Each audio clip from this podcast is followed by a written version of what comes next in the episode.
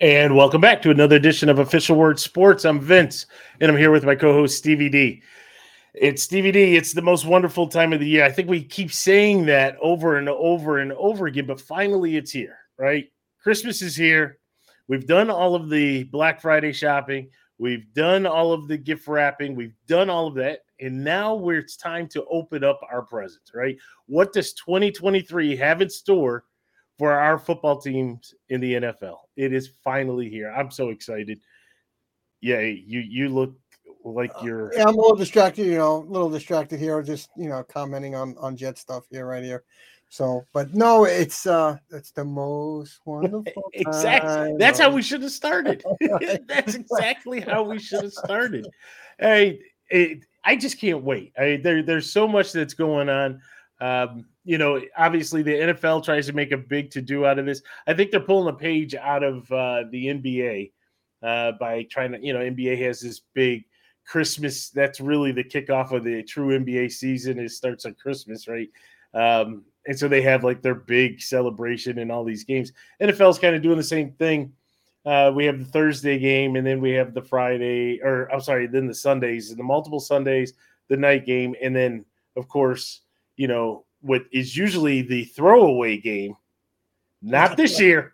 Not this year. The showdown. They don't even have two Monday night football games. They No, have they- two Monday night. Nope. That's right. That's right. It is the showdown. So eh, you know, very excited about what what's going on, and uh, you know that the season is here. Now we get to see all of that hard work from training camp. Get to see some of our new acquisitions, whether it be draft picks, whether it be free agents. Uh, you know, there's some guy you know that that flew all the way from Wisconsin to New Jersey by way of where was it, Oregon? You know where the darkness retreat. you know. Speaking of the darkness retreat, Well, before you go into, because I know I think where you're going with it. If you watch the last episode of Hard no, that that's not where I was going, but Oh, okay. I'll, I'll let you tell that one. But speaking of the darkness retreat, I was watching a show. I'm not going to pub it, but they had a darkness retreat, and they got high. man, it just sounds like my I, quarterback. I'm just saying. Is the NFL and and I'm this is not shade. sure. This isn't shade. Is the NFL going to step in and say, "Hey, what's Well, going on?" Well, so there's a couple of takes on that one because I was just thinking about this last night um, during Hard Knocks. I was watching it when I was watching it last night. I said, you know, back in the '80s, man, players were failing drug tests left and right, being suspended. X amount. Dude, nobody gets suspended for drugs. They get suspended for performance enhancers, but they're not getting suspended for drugs. Yeah, It's just kind of odd that nobody's getting suspended for drugs. yep. So You're right.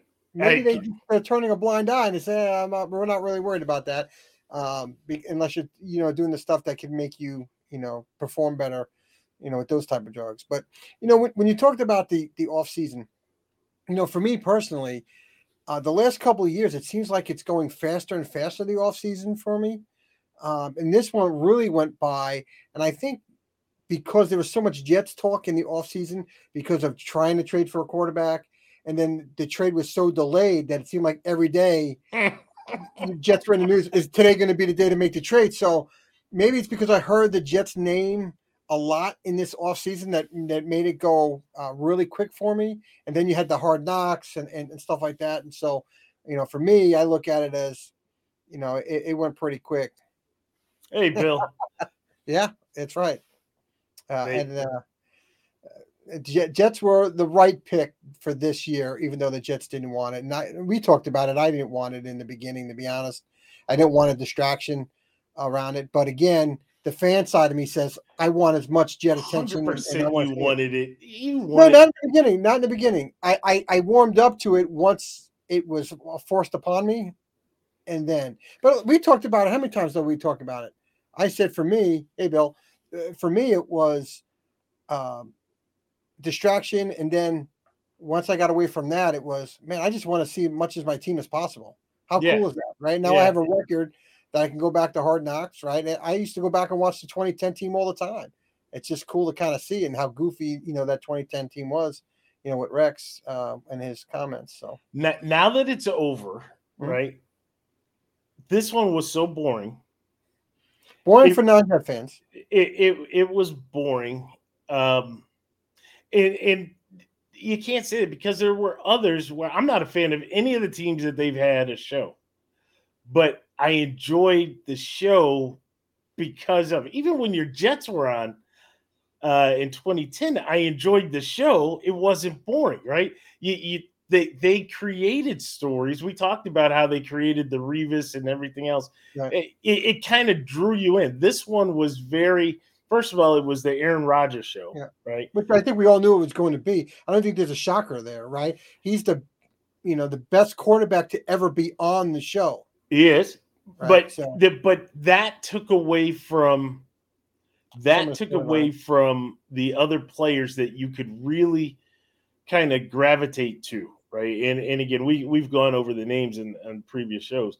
Um, you know, they tried to they tried to incorporate it, but they they were too late, right? We we missed the whole finding the apartment type thing. They always had that, right? Guys driving, just talk to my realtor, and I'm going to go check out this condo or go check out this house. You you they're just miss away from Aaron Rodgers. it, it- that's exactly right. I mean, how are we going to know how the grass is blowing on the turf?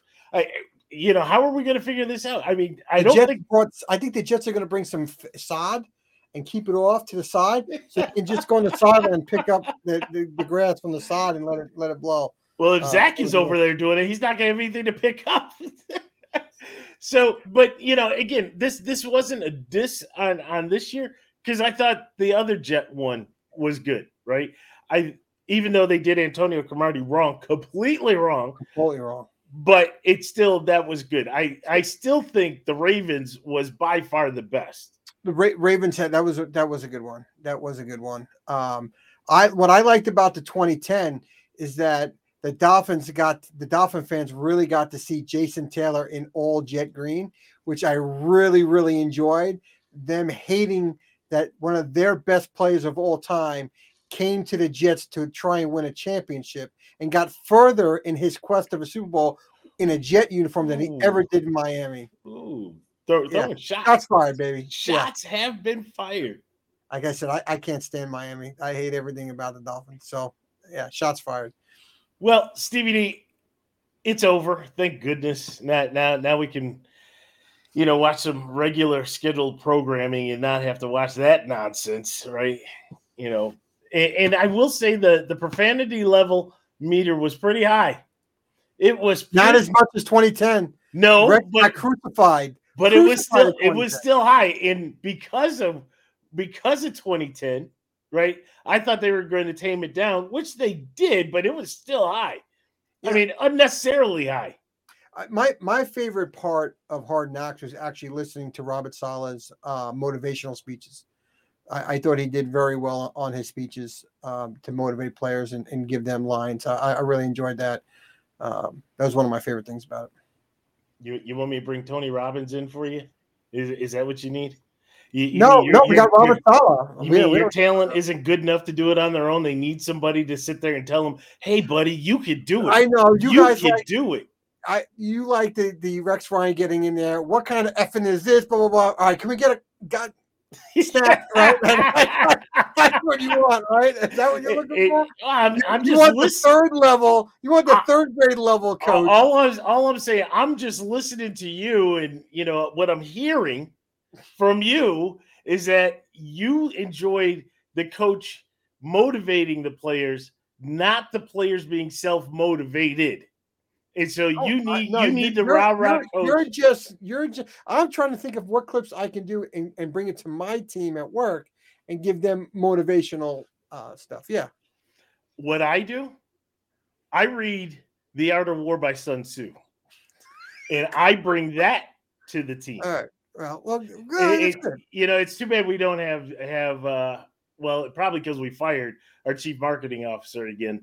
But you know, he he would tell you, you know, how much I I sit there and talk about Sun Tzu. Anyways, anyways, on to other motivators.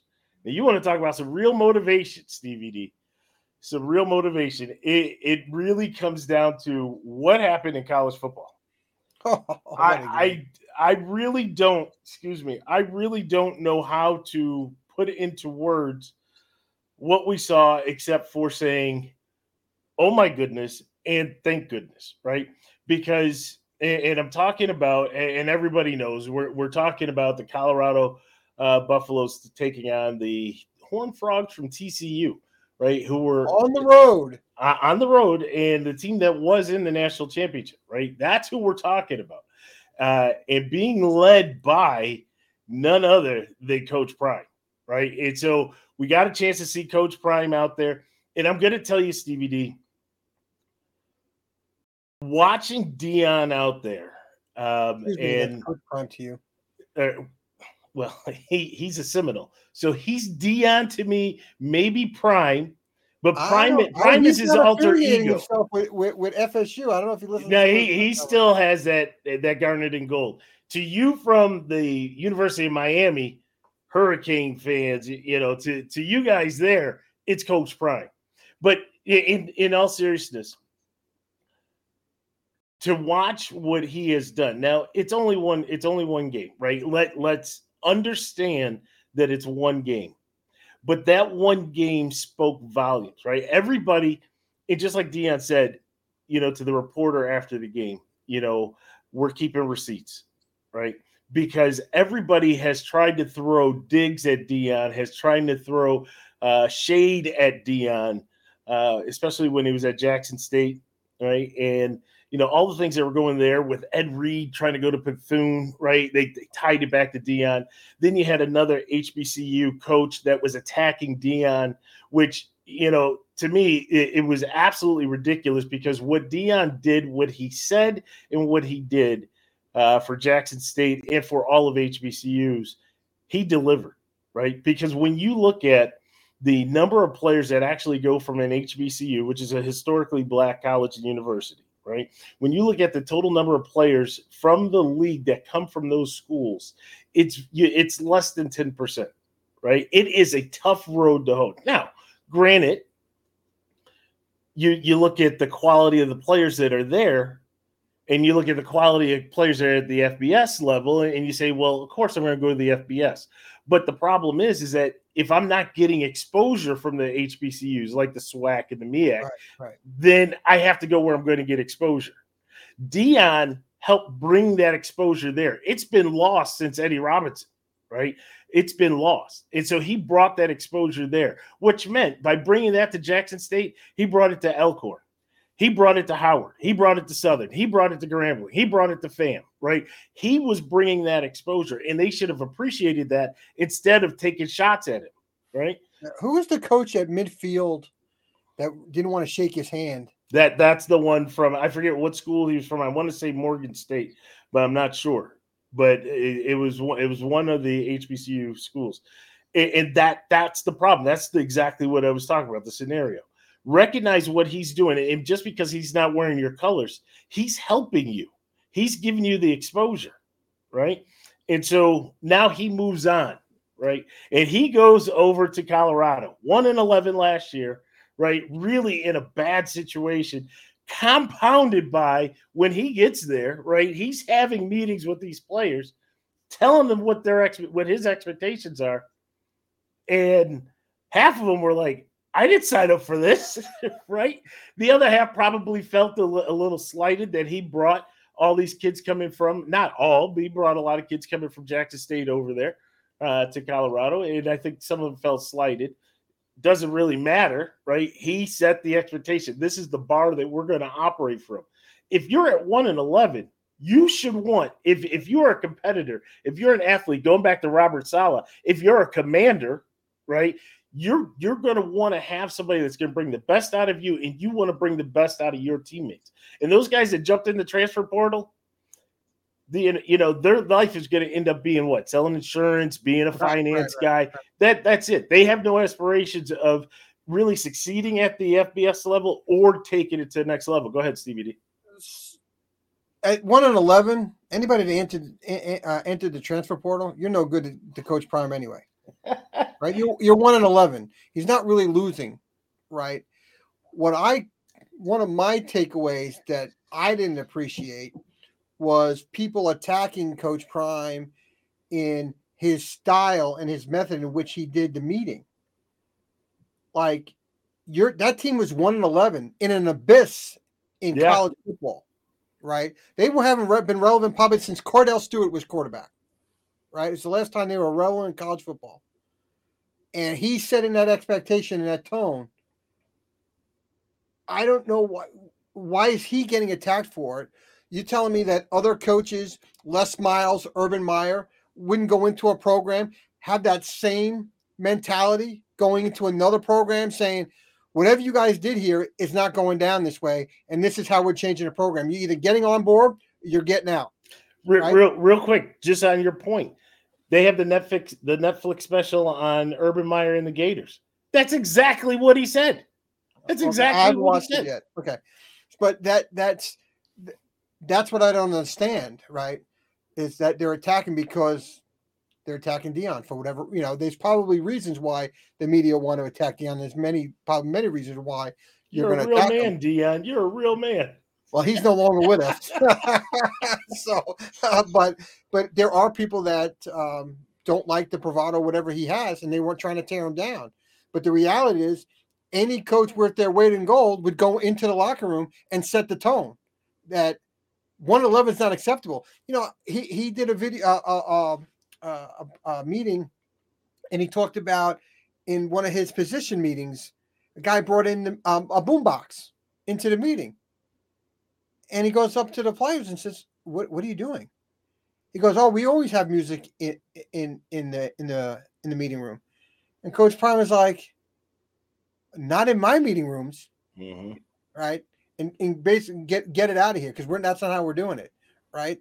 And uh, just some of the examples, and then just going into, you know, during the game at TCU, the TCU game, how the the guy fumbled. I think it was Edwards. He fumbled the ball right? It was a critical fumble, man. That was a critical, critical fumble, right? What does he do? He puts his arm around him. Most coaches probably are yelling, get out of my face, go on the sideline, telling the position coach, get him out of the game, get number two in the game. What does he Yep. do?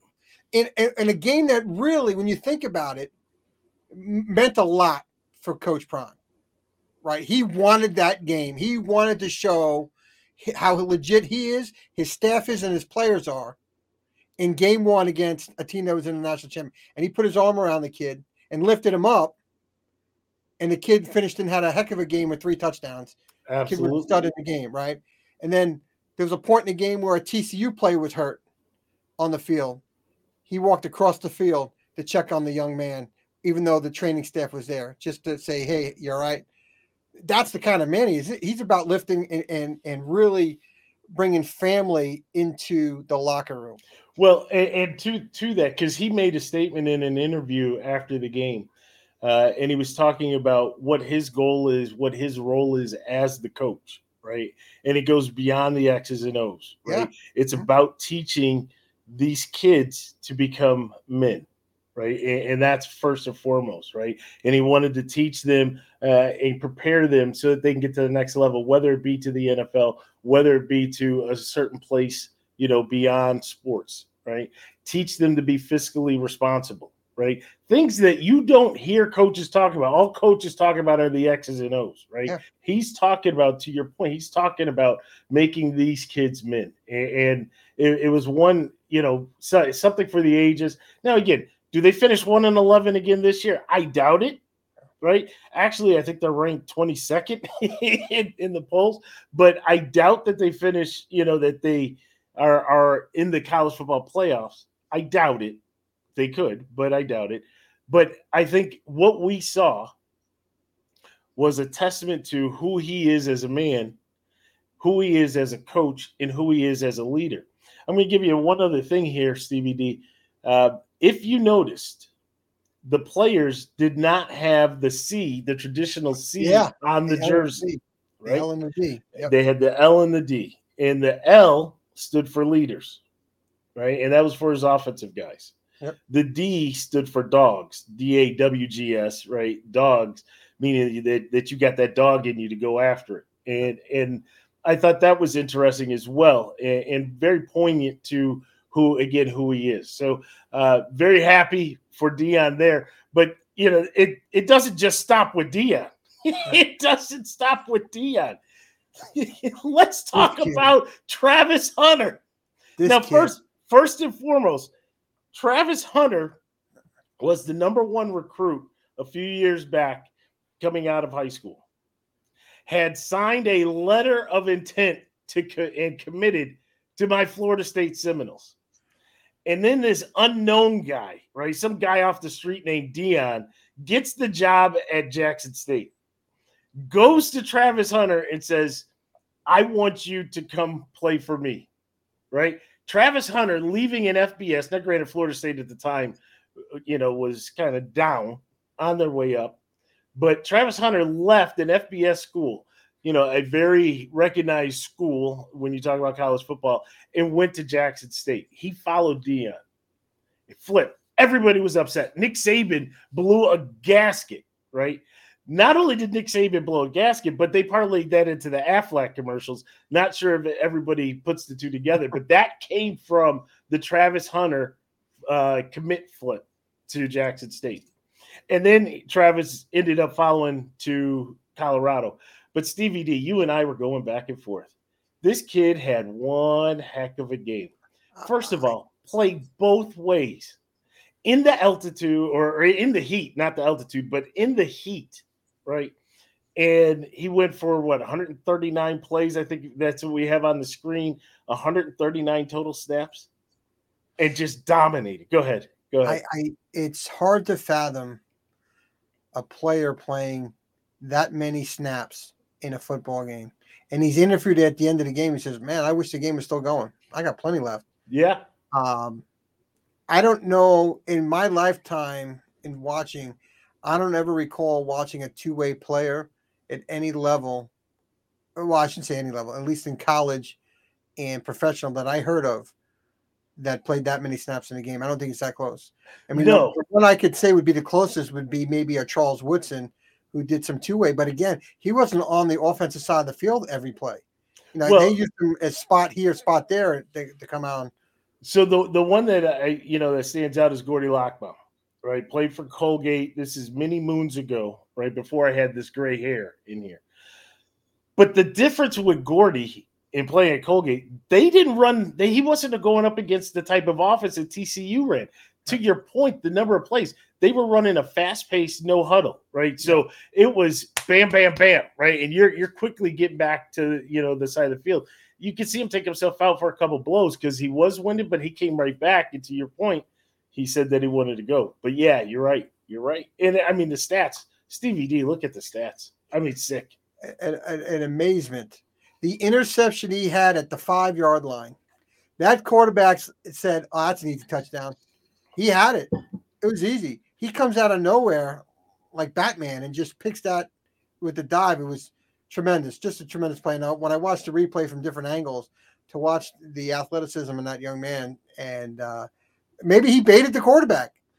Right? Said, you know what? I, I'm that quick. I'm that good. I'll bait him into making that throw, and I'll, I'll make the pick. It was just absolutely. tremendous game, and, and I was so pumped.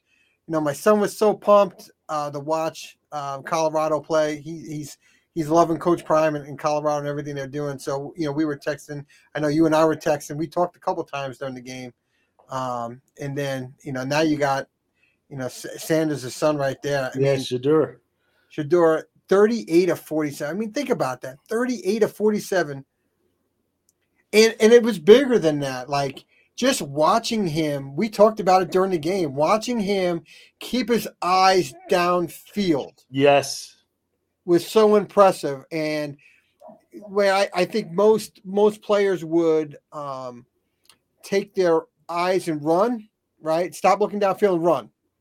No, he was looking for that big play downfield, and and he, and he connected. Uh, Well, just- and into that, I mean, think about it. You're Deion's kid, right? And so when you think of prime, right, you, you would think of the interception and you think high stepping at the 50, right? Hand behind the head, right, and high stepping, you know, all the way down. So you think about the athleticism, you know, the stereotype of the athleticism. You look at him, he is nothing but a pure pocket passer. Yeah. He trains with Tom Brady, TB12, right? PED 12 is actually what, you know, I was waiting for that. I I'm surprised you didn't start off with that. Well, because we're talking about Shedeur, I didn't really want to go there, but too much saying that it, it just comes out. But you know, he trains with him, right? He's training how to read and and how to stay in the pocket and the footwork and everything that goes along with being a pocket passer. Because truly, that's where the longevity is, right? And this kid was was money, was money. money. He he could have had a a higher completion percentage because there were a couple balls that were just flat out drop. Yeah, that were flat I mean, out drop. He could easily been forty one or forty seven. Yes, probably five thirty five or something like that. Yes, yes. So it, you know, overall, just just watching that whole thing, it was amazement. Gus Johnson needs to to have a permanent um, voice in calling games, right? Uh, you know, we we were lucky to have Gus Johnson call that in every play. Seemed like to Gus Johnson, it was the greatest play ever. But really, every play was the greatest play. I, I, I, miss listening to Gus um, doing NFL I do. Yeah.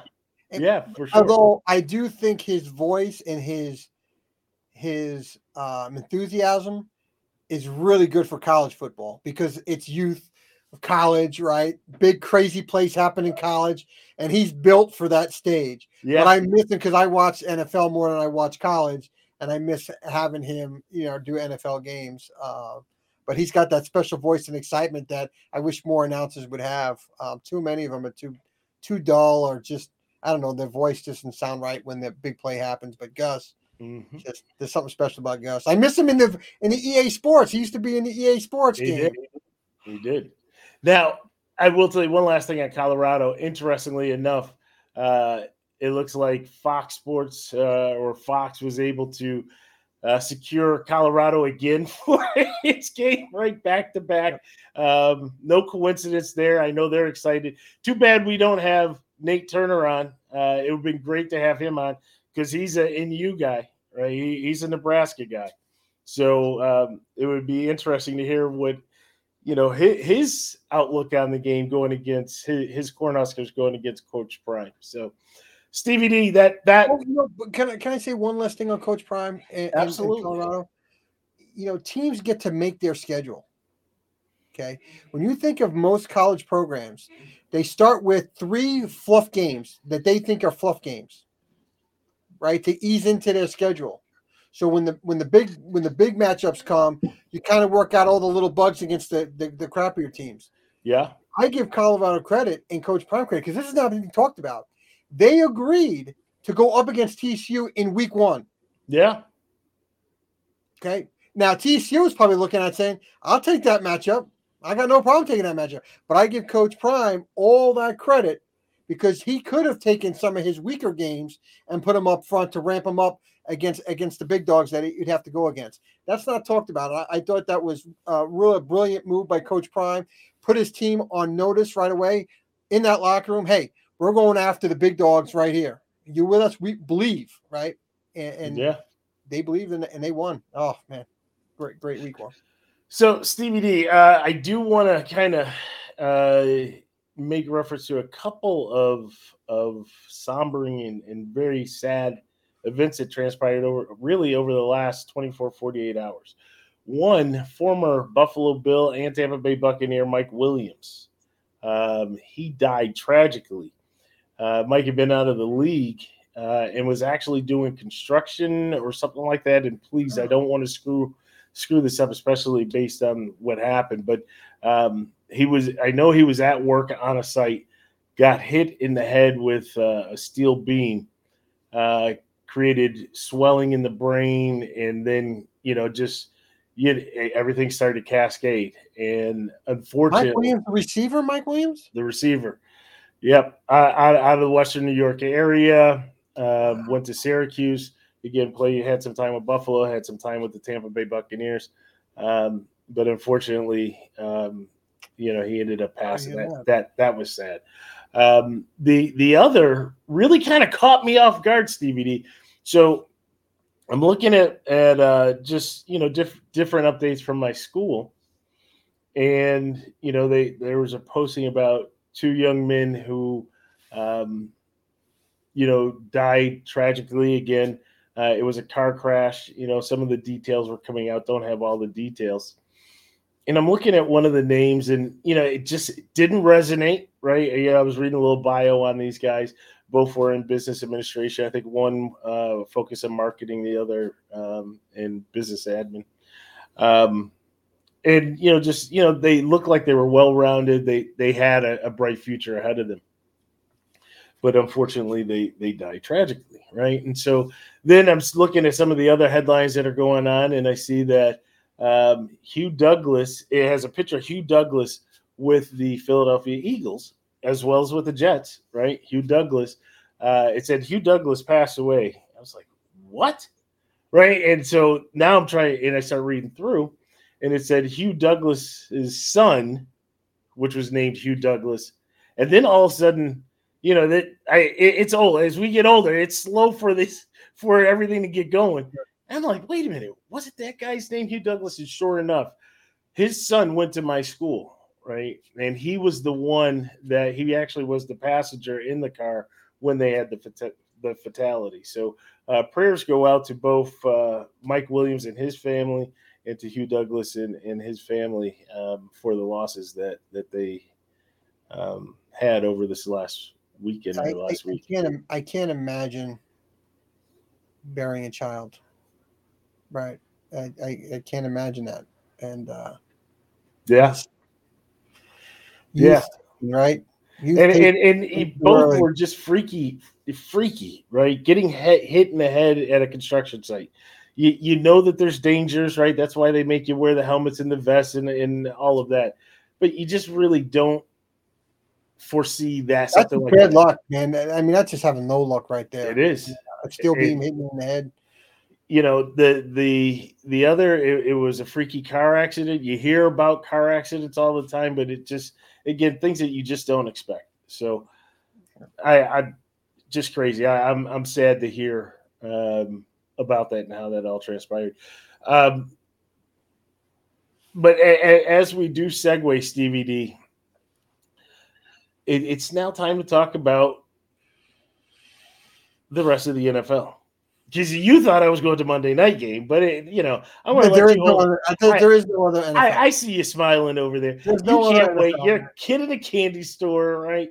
You you got your drooling over there. Yeah, yeah. You got your Red Rider uh, wagon over there. I see you. No, there there are a couple games though, uh, and we're going to go over our picks. So we'll probably talk a little bit more in depth and detail. The ones I kind of want to call out. Well, it, it's going to be interesting for San Francisco. Um, you know, you look at San Francisco and did they have that magical ride last year? Right, just the way everything unfolded, um, and now they're kind of all in on Purdy. Right, you know, you opened up Pandora's box. Yeah, right with Brock Purdy, and he had that magical run. It was it was very well said. Rookies in the league just don't do what he did, right? And I think some of that it was just not enough tape and adjustments are made. Now their opponents look at that eight, nine game run that he had, including the playoffs, and gets to dissect what he does well, what he doesn't do well, and, and really scheme. Wouldn't that be a kick in the butt if he falls on his face? I'm not wishing the kid to fall on his face. That's not what I'm saying. But you traded Trey Lance because you thought Purdy was was a deal, and you thought Sam Darnold was the best number two solution, and not Trey Lance being a young guy that still needs time. Sam Darnold, you know what Sam is, right? You you traded all that draft capital for Trey Lance, and you decided I'm going to go. I'm going to call Sam Darnold a journeyman quarterback now. That's what he's going to be the rest of his yep. career, yep. a journeyman quarterback. So you you decide to keep a journeyman instead of keeping the guy you drafted and believing him and nurturing him. Goes to your point last week or the week before when you talked about it wasn't Shanahan's guy. That was John Lynch's guy, not mm-hmm. Shanahan's guy, right? Yeah. So it, it, it is what it is. He gets traded to Dallas.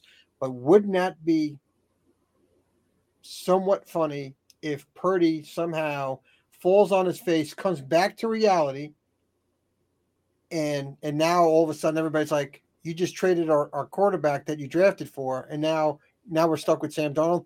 That would be funny. I'm, I'm sorry. I mean, I'm not trying to well let me on the 49ers, but wouldn't that be a kick in the butt? Now there there was a member of the 49ers family who left to go to Minnesota and has one of the most memorable quotes that really would apply to Brock Purdy, especially if they're able to shut them down. What what what, what decade? Oh, 90s.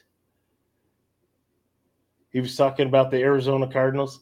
They are who we thought they ah, were. Denny Green. And, and, we left them off the hook. Right? Denny Green, the late. Brock Purdy, as Mr. Irrelevant, you are who we thought you were. Right now, again, I'm not. I'm not wishing any right, ill will. Right. I, I hope this kid uh, does everything. You know, you do get the the six round draft pick that becomes a seven time exhibition game winner, right? You do have that, maybe because of PEDs. Who knows? Eddie Guerrero. We we don't know, but we do know that Brock Purdy was Mr. Irrelevant, right? He was Mr. Irrelevant to the San Francisco 49ers. Let's not forget, it was Jimmy Garoppolo Trey Lance and Brock Purdy. And Brock Purdy only got into that situation because Garoppolo got hurt and Lance got hurt. Right. Again, just think about it. In your point of not having tape on him, right? I think people really need to understand that, right? Now we've had the whole offseason to dissect it in each game, we're going to keep figuring out, right? Where's he susceptible? Is it to zone? Is it to man? Is it to the blitz? You know, we don't know what happened there. Now, the, the benefit of them, they have Christian McCaffrey, they have uh, Brandon Aiyuk. they have Deebo Samuels, they have Kittle, right? So he's got weapons that can help bail him out. But remember, you were third on your team's depth chart. It's not like they stole him off a practice squad because they just knew he was special. Yeah, I don't know. I, it's going to be interesting. I'm not during ill will. It's more I want to see maybe Shanahan sweat a little bit. I want right? to see him sweat a lot. Right. And and 28 and, uh, to, was 28 to 3. Yeah, I want him to keep sweating. I, I I want nothing good to happen to him because you, my friend, ruined it for the two of us. I, I, I just want you to understand that your your inability to run the ball in the game that mattered the most that that caused us ink. So yeah, I'll, I'll leave it at that once DVD. But you know, and then eh, well, one more thing with the 49ers. Just too much noise, maybe. Right? So you trade Trey Lance, noise you got to deal with. Now you have this massive signing Massive. Massive signing for defensive end. I'm sorry, I don't agree with the dollar value. Sorry. And if I'm they, a running back, I'm like, you have got to be kidding yeah. me. Uh, I I don't agree with it. I, I think it's way too much money. They they set the bar for defensive end. They set the bar way too high now for the next person to get paid. Um, and, and it's it? going to throw off the NFL. It's it's five years, 170. So you're looking at roughly about 35 per 34 per. Yeah, I it, it's it's too much. It, it's I'm sorry, it, it's too much. They went over the top. Like if that's quarterback take, money. That's yeah, quarterback. That's right. quarterback money. But what's the top defensive end in the league making? 20, 23? It's almost like what happened with with Tyreek Hill and Davante Adams. When yeah. when when Tyreek got paid, or I don't know, if, I forgot which one got paid first. They skipped all the 20s. They went from like 18 to 30 and 35 million. What happened to the 20s? What are you doing? Right? You can hold out for 30, but nobody's getting 30. So it's not like you can say, well, this guy got paid 30. Then right. once I think Tyreek Hill got it, Davante's saying, well, wait a minute. Right, I want 35. If he's 30, I want the now all of a sudden, what is Jefferson going to be worth? 40? Yeah. Eh, so you, you skipped it. Like owners, like, what are you doing? You're you're killing yourselves.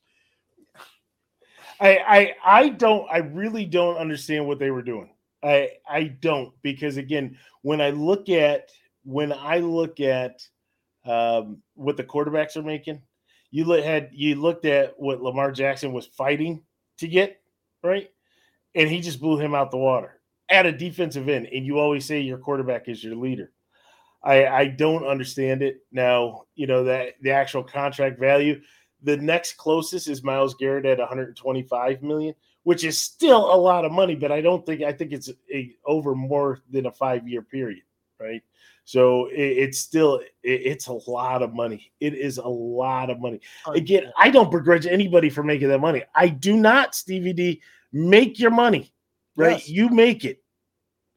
But as a franchise, as the organization, and this is the noise, Steve. That that's what I'm talking about, right? You have the Trey Lance, you have the you have the Nick Bosa. It, there's just noise, and somehow that noise always seems to fester, and then start picking up momentum. Something else is going to happen, right? And it just ends up derailing your season. There, we've seen it in the past. I'm not saying that that's going to happen to the 49ers, but just too much noise right now. It really is. It, you need to be. What, what do the coaches do before game night? Right. Everybody gets to the hotel. Right. You're sequestered. You know, you lights out. We have a bed check, and we get ready for the next day. We're just before. This is bed check time now for the teams in the NFL. Right. I don't need noise. Don't go out. Don't don't have. You can have a massive signing. Keep it on the low. Right. Or tell him in, in good faith, we're going to get this done, but let's do it a little bit, you know, a couple weeks later, whatever it is. Or you should have got it done weeks before. Should should have been done.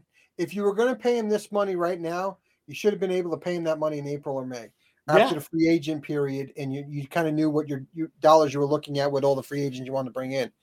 One, because he you know he's in the building working and he goes through a normal training camp. Now he's going to come in right before the game. Is he ready for week one? Is he going to pull a hamstring? How many times have we seen it where a player is not stretched out properly, properly conditioned, and they pull a hamstring, quad, a calf, all because they're not ready to go because they haven't been working for the last 30 days. In you can work on your own, doesn't mean you're an NFL trainer ready, right? The trainers have a specific program they like to follow, and you're doing things structured through your two days and everything like that. And then you go into the facility, ice bath, whatever you do. Right here, you're working on your own. It's not the same. And look, I don't hope the guy gets injured. I don't want to see anybody getting injured, but these are the things that I worry about with holdouts. Like it's the same thing for Chris Jones if he signs with Kansas City. Right? There, there were talks, well, if he signs, he'll be in the uniform on Thursday. How? Right. He was drinking, he was drinking mimosas in a pool two days ago. Right? How was he really in game shape and ready to go? that's what you rely a little bit on what training camp is, right? Your conditioning and stretching you out and getting you ready to play a full football game.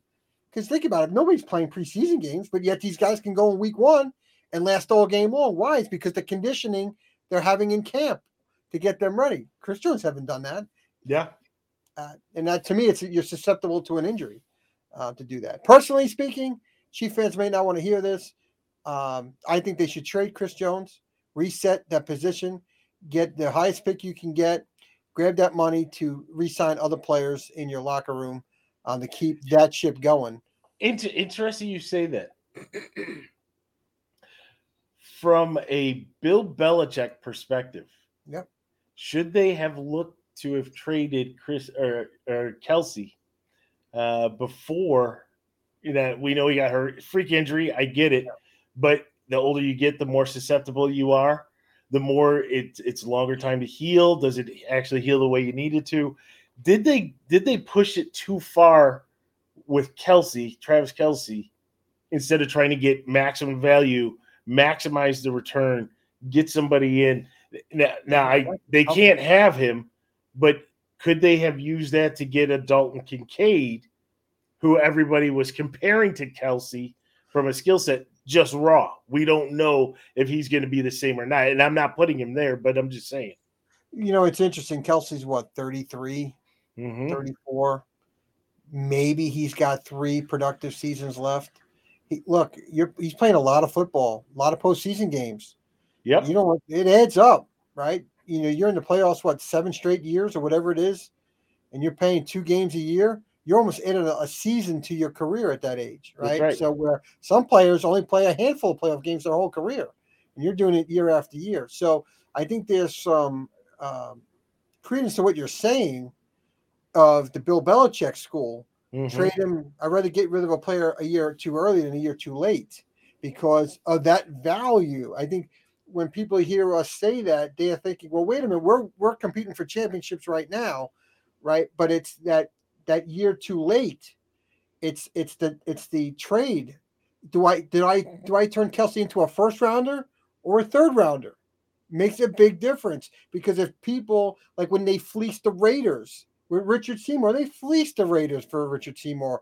I think they got two ones for Seymour. Yeah, yeah, right? yeah. And that's because they traded him a year earlier to maximize the value to your point. And if you look at Kelce, and I know it's hard to think about it, especially here in Kansas City when the Royals, right? And I'm going to digress here with the Royals. The Royals went to a World Series in 14 and lost, returned in 15, beat the Mets, and in 16 they were not a good team. They one of their starting pitchers died in a car accident in in the Dominican Republic, and they get to the trade deadline. They're like a game or two over 500, and they had all these players going to free agency. The GM said, We're going to make one last run with this team. They should have traded everybody at the deadline to restock the farm system and get major league ready players, and they didn't. And the Royals, since 2016, are in the toilet. Mm-hmm. Right. So I understand that you're trying to do it for the fans, but you can't let the fans run it. And I, I, I to your point, it probably would be the right call to trade Tra- Travis Kelce to get a one. Who knows? You may be able to fleece a team out of two number ones. I, I don't know if you can now. I don't know if you can. He he right, is right now because you needed to be last year. Yes. Right. Right. Yes. Right. Right. And, and you know, you, you said something that kind of resonated with me when when you talk about the the fans' expectations and you know, absolutely, you want to win every year right? And so you you're relying on your scouts, you're relying on your GM, you're you're relying on the whole organization. And hopefully, somewhere along the lines, you've already started thinking, all right, well, Kelce is 30-ish, right? We're gonna have to renegotiate if we do a five year, if we do an extension, it'll put it to here. Who do we have to back him up?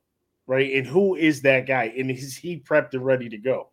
right? And if he's not, you need to find that person, right? Especially in the role that he plays in that offense, because they didn't do it from a wide receiver perspective. They could say whatever they wanted to say. When they got rid of Tyreek Hill, never was replaced, right? And so now you're starting to go down. Now they have Pacheco from a running perspective, right? So that's good, but that's really about it. And then it's Mahomes just being Mahomes. Yeah, they're they're trying to count on Toney, Uh, the the wide receiver that, that they, got, got from the Giants. Giants right? Skyy Moore. They're hoping that Skyy Moore is to, you know, they traded up to grab Skyy Moore. Did you uh, see anything out of Skyy Moore last no, year? No, I did not. No. I, Sky I Skyy Moore made a couple catches last year, right? And you remember him being a first round draft pick, and you're like, oh, it's Skyy Moore. But where were you, Skyy Moore, for you know the first 15 weeks of the season before you make you know a third down catch that everybody one, by the way, that everybody gets all excited about, right?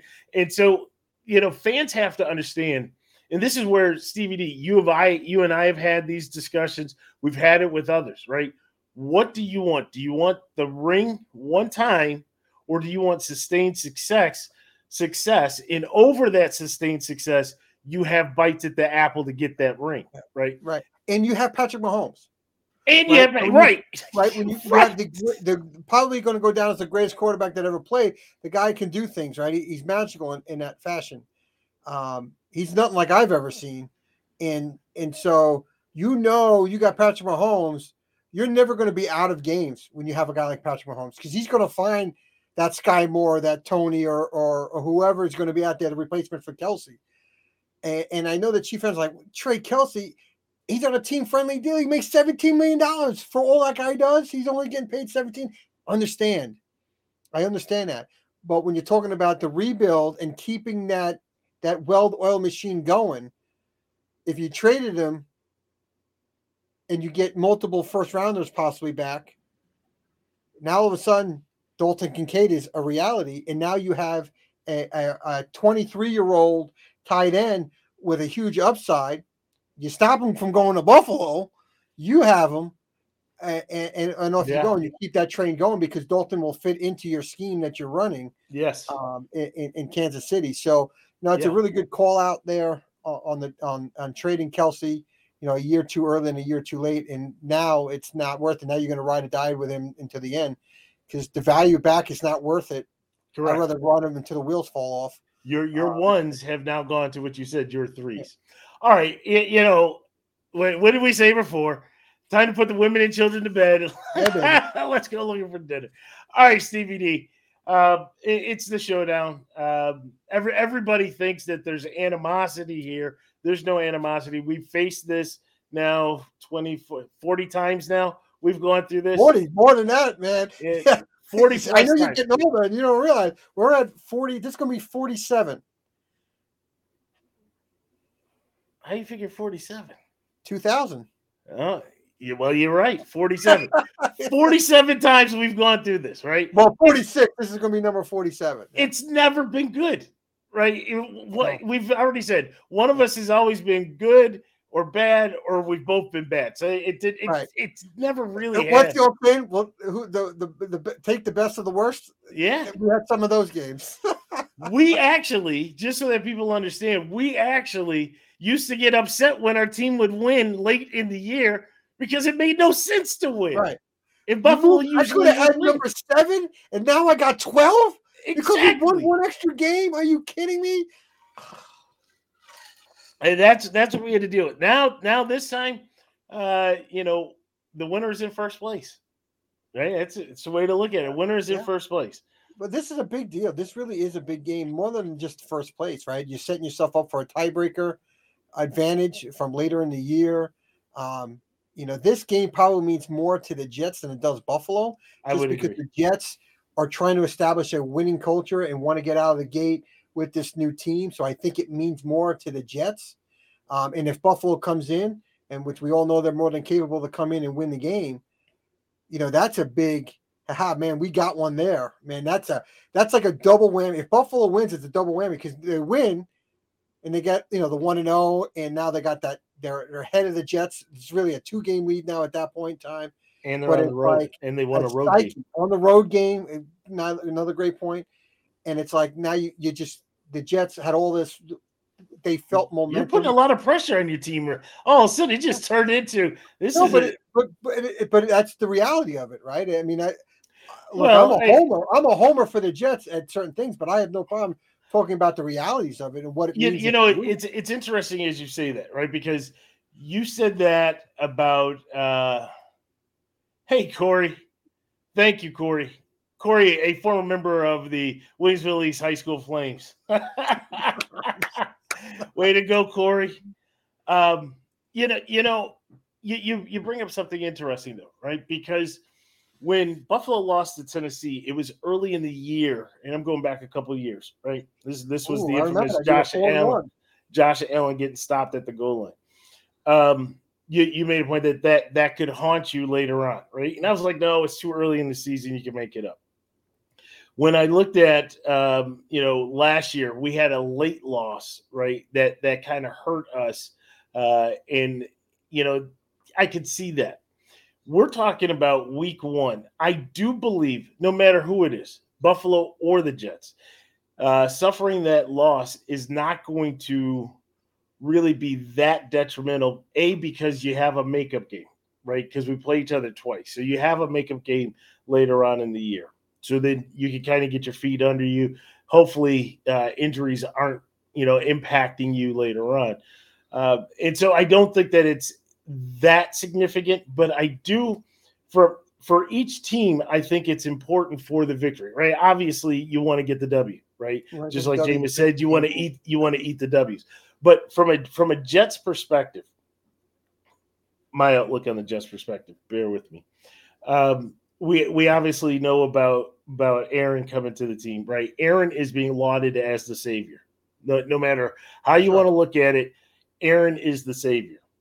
Um, and and I do think that for all the good that you may have seen on Hard Knocks with Robert Saleh, this is this is a make or break type season for him, right? Yeah. And so you do not want to get off on a bad start, right? And it, you you need Aaron. Not only do you need to win the game, but you need Aaron Rodgers to look all of the former 13 and 3 MVP of the league, Aaron Rodgers, not the 10 and 6, 11 and 5 Aaron Rodgers, right? He has got to be worth everything that you waited that build up to see, everything that you saw in training camp, everything you saw in hard knocks. He's got to be that guy.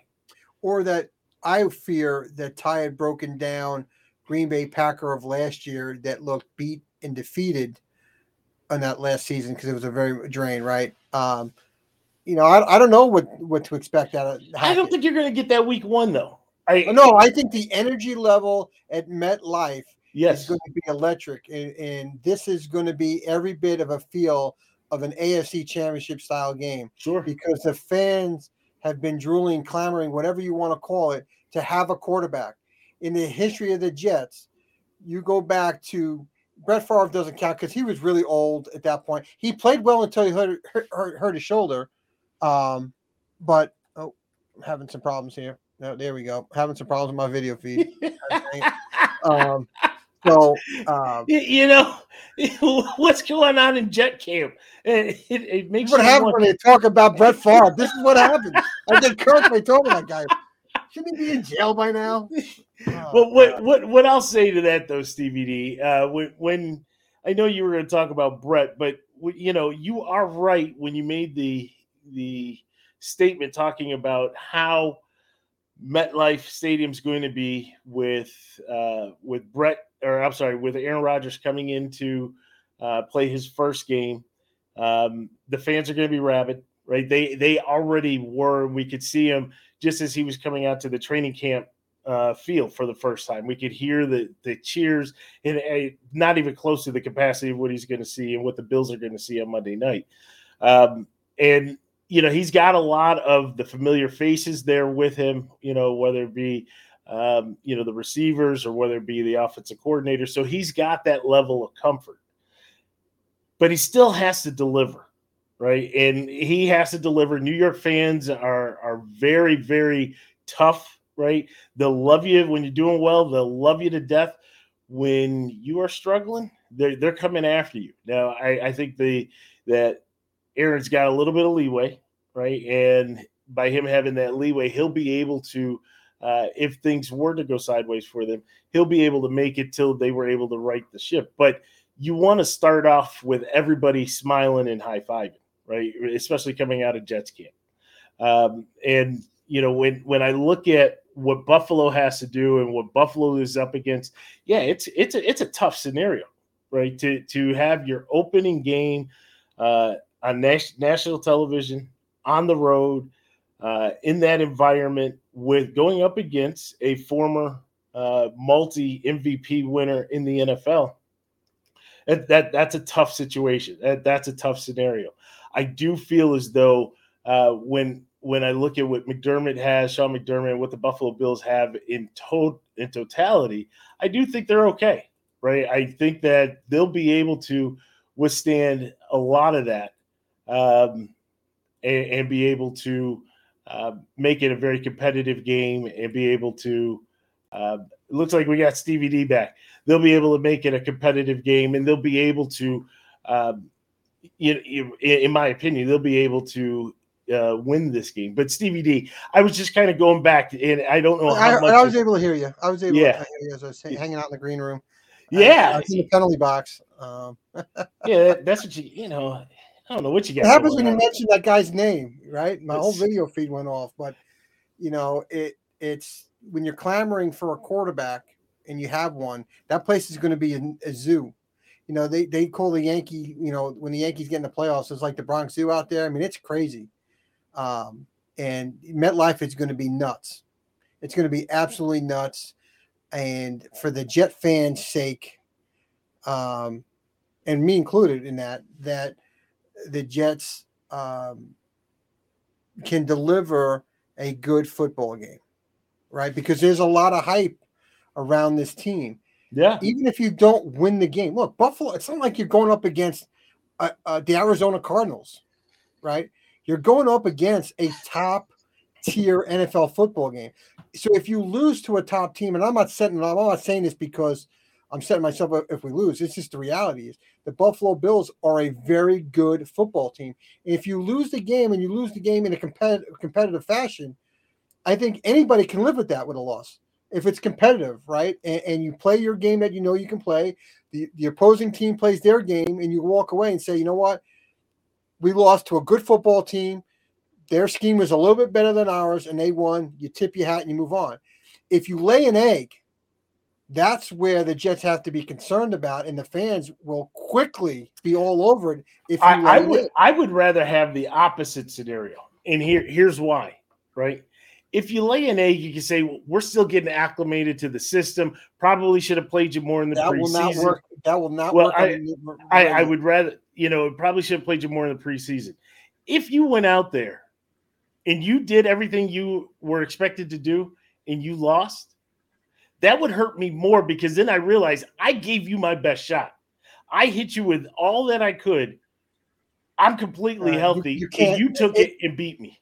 In the in the Jets organization, that may work for other organizations, but in the New York media and how the Jets have been, oh my lord, I can just tell you what it's going to be like on fans calling in on the radio. You thought the world was coming to an end. And that's just the reality of Jets football when you are play second fiddle to a team with the Giants, right? The Giants have multiple Super Bowls. They have four Super Bowls since the Jets won their last one, right? There's a lot of you're competing for a lot of things. And the Jets, it's like we talked about. The Jets are so thirsty, they'll drink the sand because they think it's water. And that's the reality of how inept this franchise has been decade after decade. They've had small pockets of success but the reality is, they've been waiting for Aaron Rodgers since Joe Namath. Right? You you rode with Richard Todd to Kenny O'Brien. Right? right? You're discounting Richard Todd? Flash Gordon. Um, I mean, we, I mean, we've had some doozies. I mean, uh, Glenn Foley to Browning Nagle to Bubby Brister to Boomer Esiason to Who's the, Ray Lucas. Ray Lucas. Ray, hey, don't don't don't you dare bust on Ray Lucas. Ray Lucas in '99, he went six and two as a starter for the Jets. Absolutely, and, you you had you had your guy, and, and, and he was I mean, he was like a, New York is New Yorker, Ray Luke, Ray Lucas, and and uh, so I, I, I give him all the credit. A guy that should never have played an NFL. He should never been an NFL quarterback, but on the Parcells, it was like magic. So um, Stevie D, let let's let's jump to your keys yeah. to victory for the game. Yeah, you know, um, so again, Monday Night Football, September 11th. It's going to be a lot of emotions that day. Let's not ex- that escape that day, right? A lot of emotions for New Yorkers on September 11th. So um, I'm sure the pregame ceremony is going to be special um, at MetLife um, and, and, such. So, um, you know me, Vince. September 11th is near and dear to my heart, uh, and it's also my niece's birthday. So, shout out to my niece Sabrina because uh, that's her birthday. Now, Jets keys to victory. Uh, again, number one, O line right? It starts and ends with them. Is, are they going to break down? Are they going to be able to handle um, the Bills pass rush. Will the will the Bills and Sean McDermott, you know, give us different looks that we haven't seen before? Try and trip up the line that hasn't played much together. Will the line have a lot of false starts, a lot of holding penalties? They didn't play a lot in the preseason, right? They had two series. Will they be sloppy? Um, and then my other thing with that is, will they stay healthy? Right? Mekhi Becton's going to play his first game, literally in two years. Two years, he's playing his first game in a position he's just learning how to play at right tackle if I'm Buffalo, I'm exploiting the right side as much as I can. I'm going to test Mekhi Becton every which way I can um, because he hasn't played in two years and he's playing a new position he's never played before. Um, so I think the first key is can the O line be consistent, give Aaron time to throw the football, to go through his progressions and find the receivers, or um, is it going to be a, a, crap show because um, the Bills are going to dominate the trenches and, and put the pressure? So that's one. O line's got to step up. I kind of talked about this a little bit with the offensive line. Minimize the self inflicted mistakes, right? This is your first game. You play two series. A lot of times you get amped up because you haven't played a lot. And are you going to have those stupid penalties? Like um, we saw some stupid penalties in the preseason when you don't get to hit a lot of players. And then all of a sudden you, you get in a game and you want to hit somebody. And we have personal foul penalties, right? those are self-inflicted mistakes that you just can't have because if you give those to the Buffalo Bills, they will exploit that. If you have an opportunity to get off on third down and you have a 15 yard unsportsmanlike conduct penalty, Buffalo Bills will make you pay. They will go down the field, score a touchdown, laugh all the way to the sideline saying those jerks gave us that first down, and bam, we made them pay. So you got to minimize the stupid mistakes. We have a tendency in our defense to do that. You know, maybe Buffalo players get a little bit underneath the skin of the Jet players, and next thing you know, we're hitting somebody that we shouldn't be hitting, and, and Buffalo gets the first down in 15 yards. So we gotta we gotta be smart uh, on that side. Also, want to make sure that yeah, we got this shiny new toy in Aaron Rodgers, but I don't want to see 45 pass attempts out of Aaron Rodgers. We shouldn't need that. You got Breece Hall coming. You got Dalvin Cook. Keep a balanced attack. Keep Buffalo guessing what you're going to do. Is it run, pass? Make them honor the run and then beat them with the pass. If they think we're going to pass, get into the run and, and exploit as best you can. I don't know if Buffalo has kind of fixed their run defense problem. If they haven't really uh, fixed it, I'd like to see if we can exploit that early in the game to see what what, what we have with with Breece and Dalvin uh, running with the football. Um, and then I my last one is really we got to pressure Josh Allen. When when when Buffalo came to to MetLife last year, we we hit Josh. We kept him moving. Um, he again he looked to me like, wow, what is with this Jets defense? It was it was like something that he wasn't used to seeing. And, and I'm not saying we rattled him, uh, but we it wasn't the typical Josh Allen show against the New York Jets. And so um, again, the Jets are going to dress ten defensive linemen. They're all f- fast. They got power. They can stay fresh all game. The key is that that that pass rush. You got to get to Josh Allen. You got to get to him. Now, when you get to him and he's on the move, he's very dangerous. So you got to be smart when you're after him. You gotta you gotta kind of keep him in. If you let him get out, man, he'll gouge you for 40 yards and stiff arm you and make the highlight reel, right? Or he's so strong and he's got such a strong arm. The one thing, if you let him out to the side, he will throw across his body and he'll throw a dart across his body and find that open receiver. And you're going to say, there's not many quarterbacks can do that in the NFL. Josh Allen is one of those guys that can throw across his body and, and throw a bullet, right? And, and, and make a play downfield. So if you're going to rush him, you got to keep him somewhat in the center. Don't let him get out because he's going to be very dangerous. So uh, those are those are some of my keys to victory for the New York Jets. And then you have your players and scenarios to watch. So let, us get through those real quick. Yeah. So um, this is kind of a new wrinkle because we talked about the victory, but some of the, the game within the game, Aaron Rodgers, Garrett Wilson, like how did they how do they set that up? Right? Uh, is Garrett Wilson really going to be the go-to guy for Aaron Rodgers? Right? Um, so and again, is Garrett Wilson protected by Trey White? Right? I don't know if Trey White goes all over the field. Well, will Trey White line up against Garrett Wilson? I don't know that, but I'd like to really see how those two gel together um, in his first game. It looked like against the Giants, he really enjoyed throwing to Garrett Wilson in the two series. I think Garrett Wilson had three or four targets in in those two series. So how will that look um, this week against against the Bills?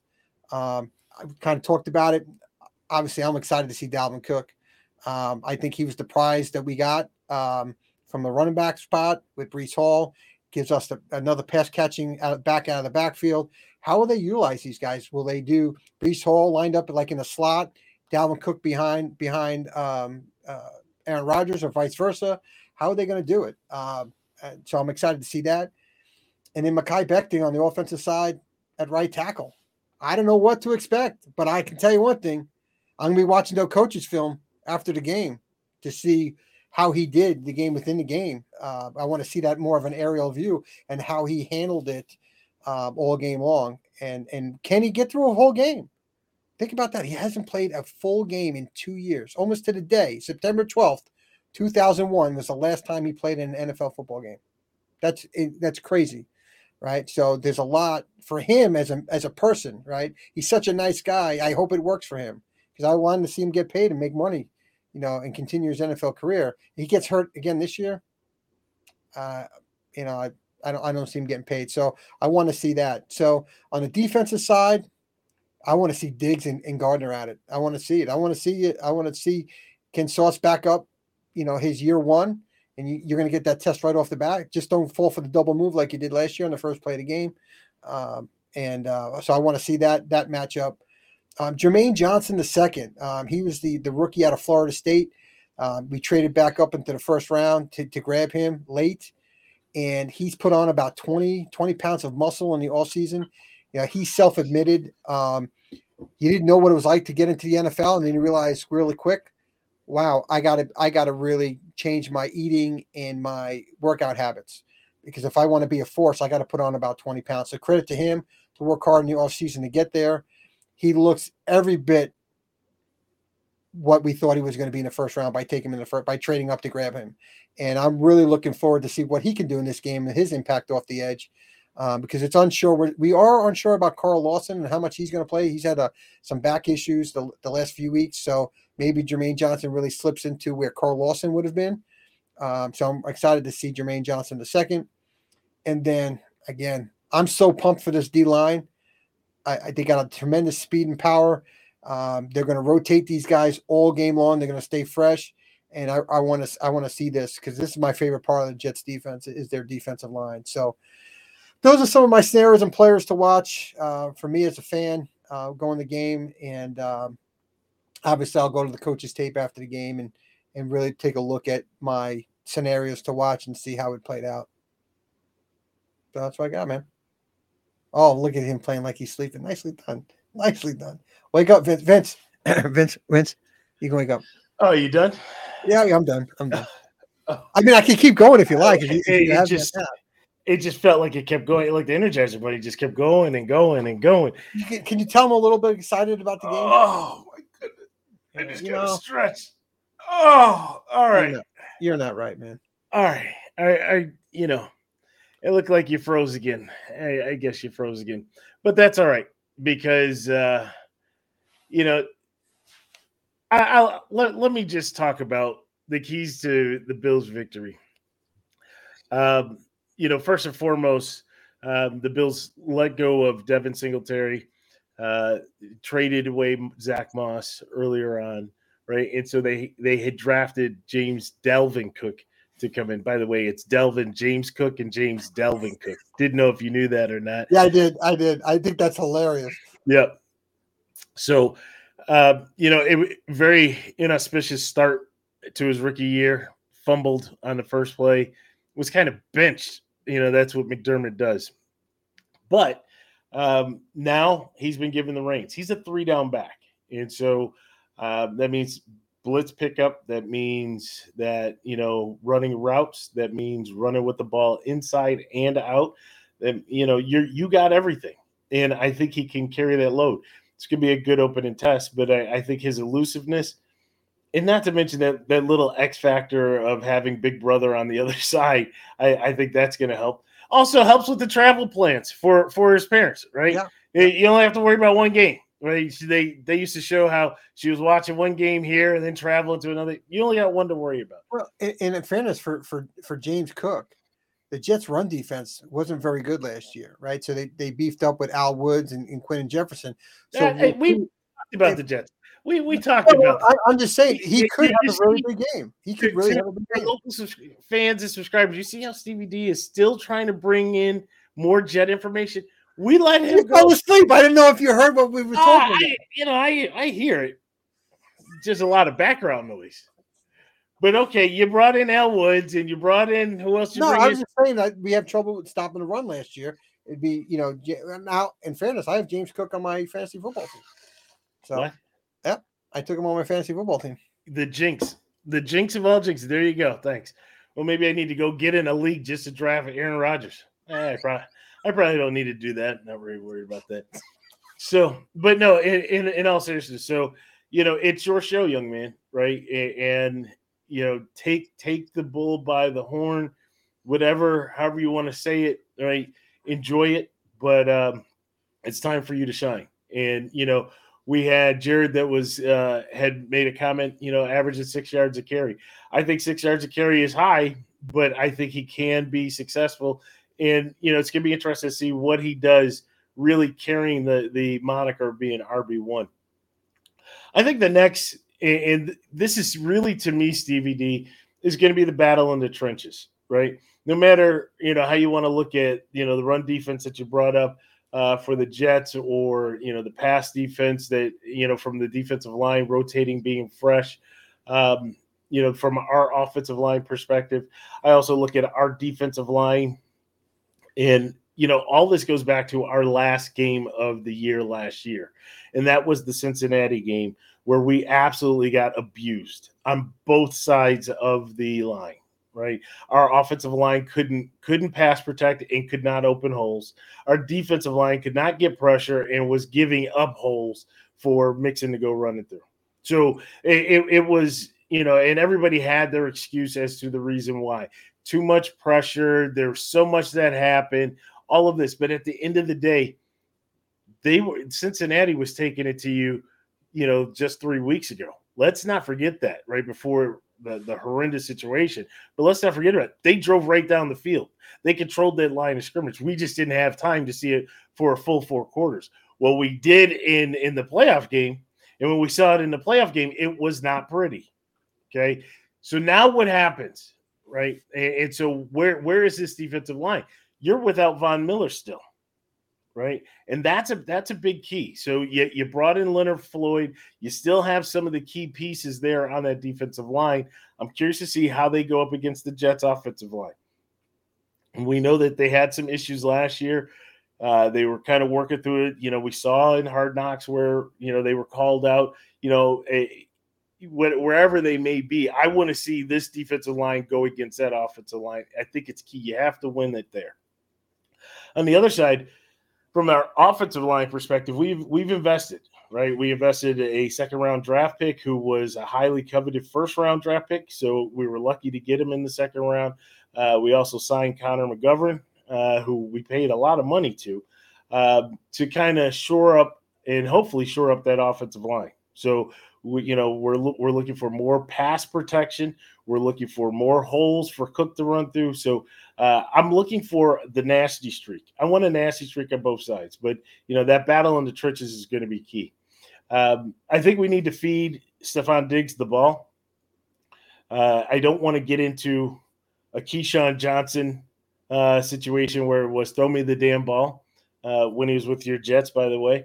But I don't want to get in that situation. But I want him to get off early, right? Because I do think he is an emotional leader, right? I think he's a leader on that field. But you know, if you can get him going early, I think it'll permeate to the other guys, especially the other skilled guys, as well as to Josh. So I think we need to get up there early. The the last key to the victory is going to be um, the new look of the linebacking crew. Um, and they really need to feel uh, to fill Tremaine Edmunds' shoes, right?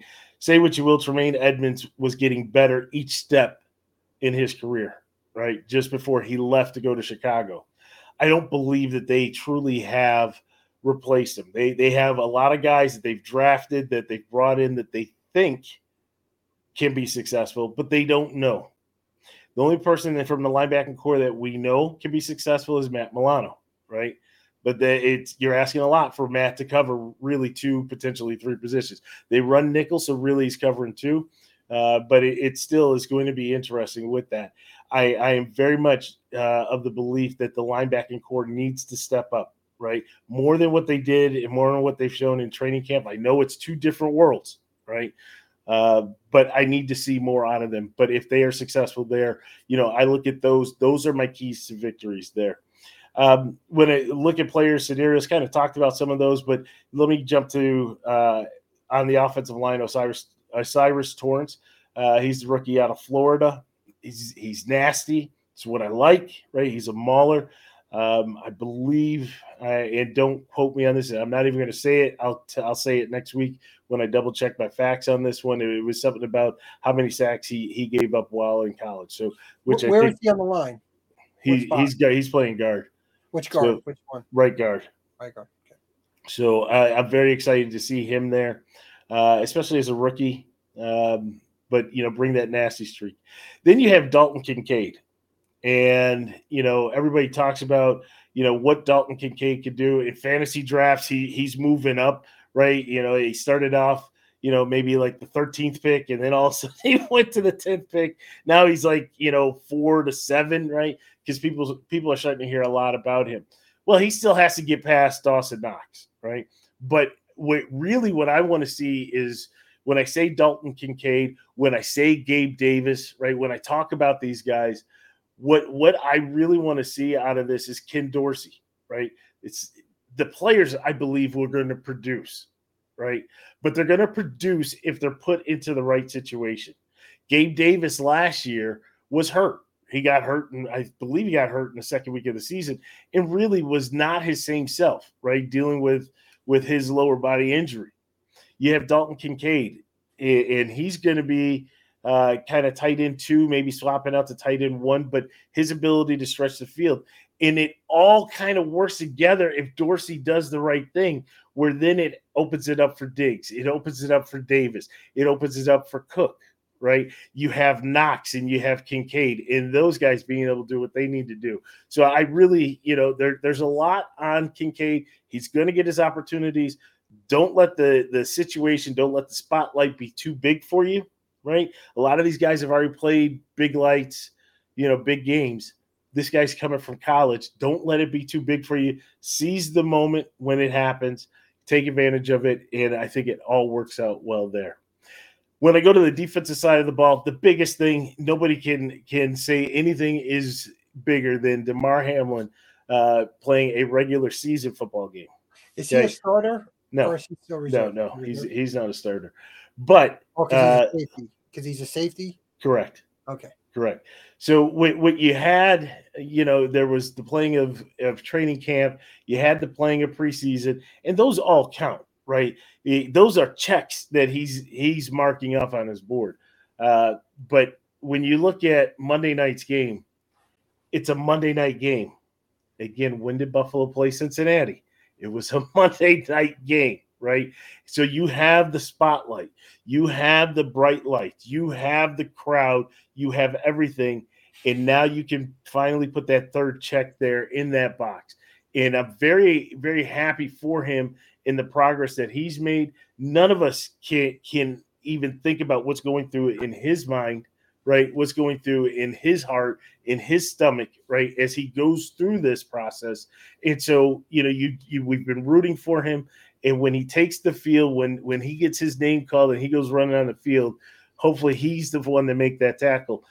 Truth be told, Stevie D, I would much rather him make an open field tackle than than to get an interception right? Because then right. you would have officially put a big check through everything because that's how it started, right? So if he were able to get on the field, Wilson or or Lazard or whoever it may be coming across and he wraps him up, tackles him, drives him to the ground, right?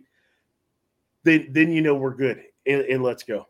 You know, it's like he's got not I'm not the weight of the world, it's not the right thing, but when you think about coming back from this, I don't know of an NFL player that's come back from cardiac arrest and played another football game.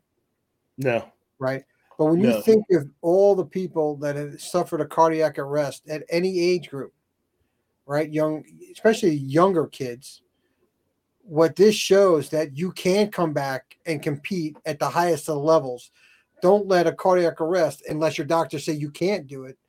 But knowing that don't be afraid don't be afraid because you can't come back from it. And, and it's more than just him playing for the Buffalo Bills. It's what he's doing for a lot of people across this across the world. Absolutely. Uh, be cautious.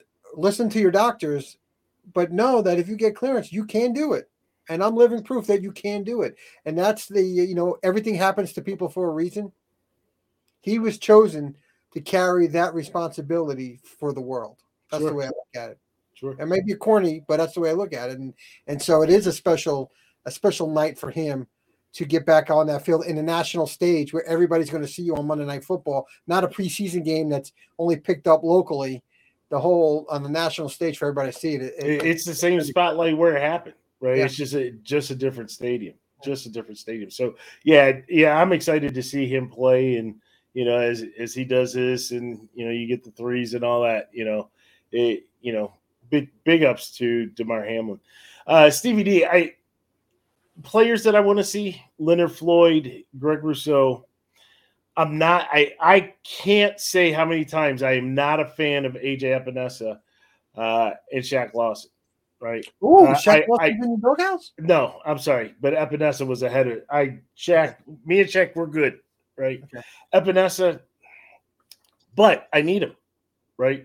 Von Miller is out, right, and will be out for the next at least four weeks. I need him, and I need these guys to step up.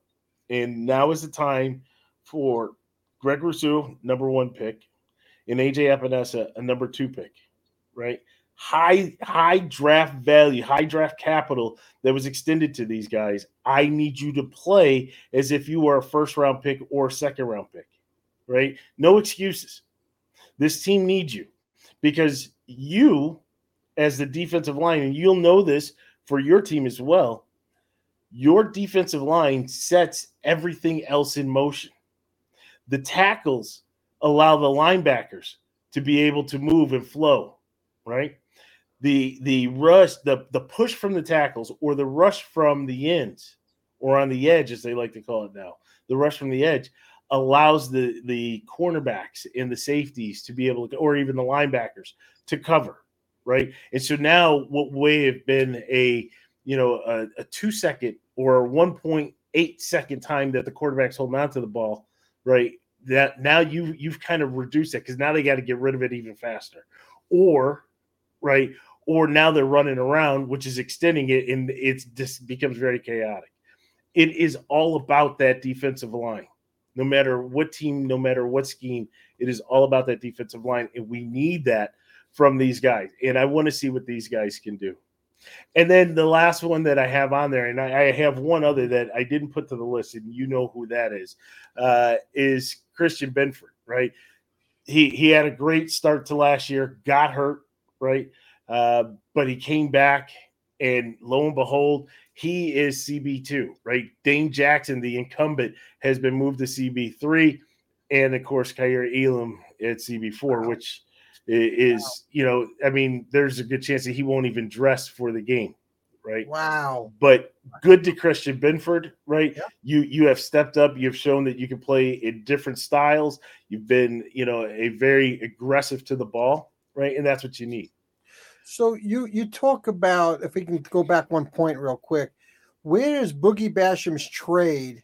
Who took his spot in the lineup since you trade Basham to the No, Giants? no, nobody really, nobody really, because you you had you had the settle. First of all, you had um, Ed Oliver, um, you you had the Poona Ford, you had Tim Settle. You have the guys on the team right now in those positions to to Oh, okay. So it's replace, and it's not like when you traded Boogie Basham, it's not like you were trading a starter.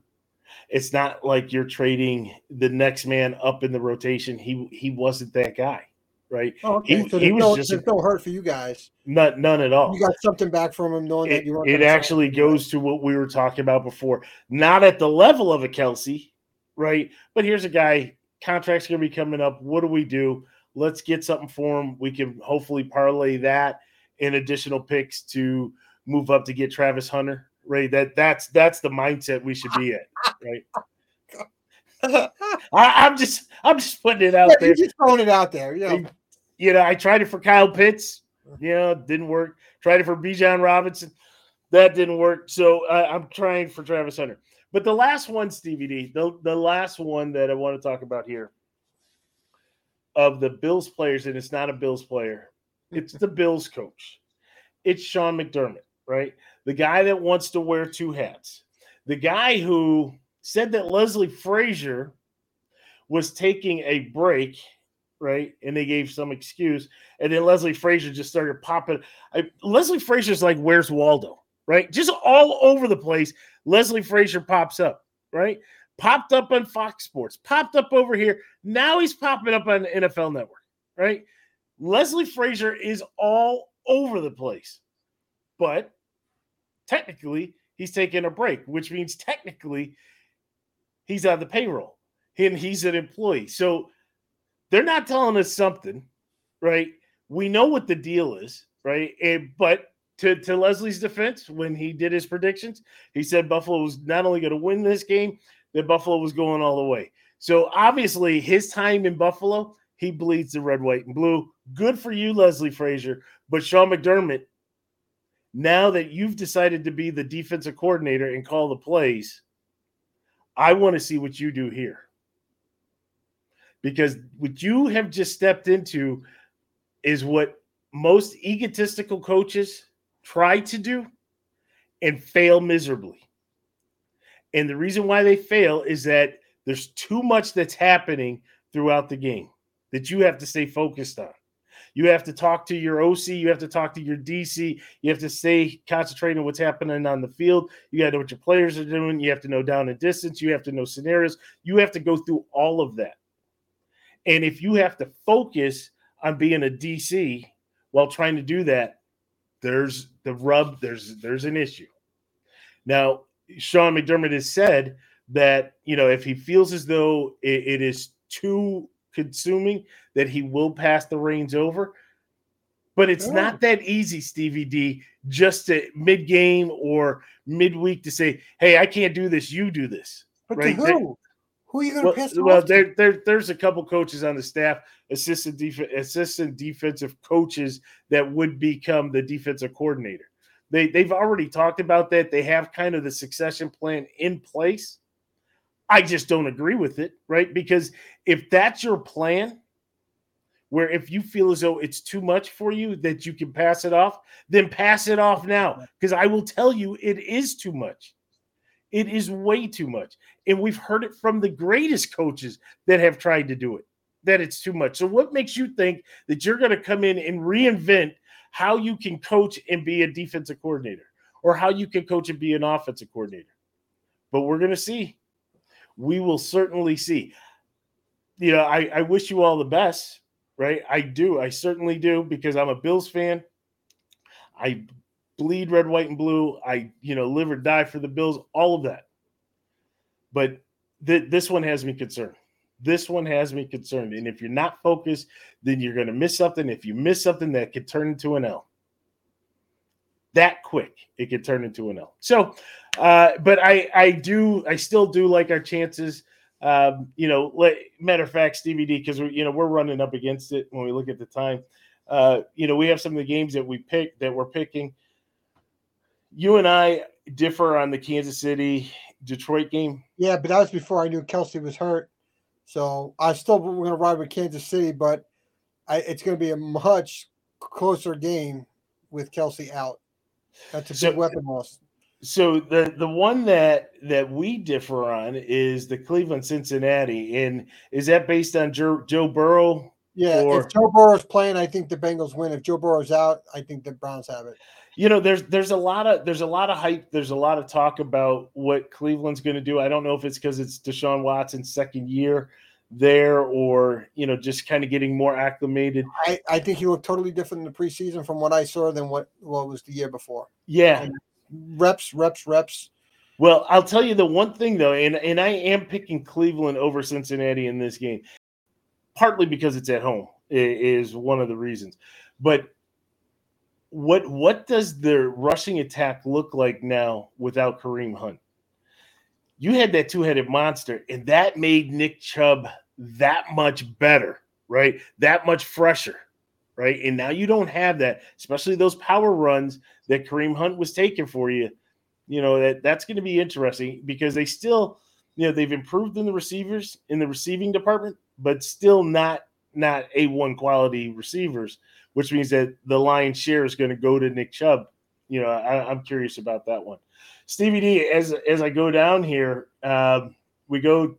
Everybody's talking about San Francisco, Pittsburgh. I really want to change that to Pittsburgh. I've been hearing a lot of a lot of chatter on Pittsburgh, and, and I, I think it's going to be really good. And, and with Pickens, um, I think they got a really good combo there. Look, Pittsburgh wins a lot of football games. They do.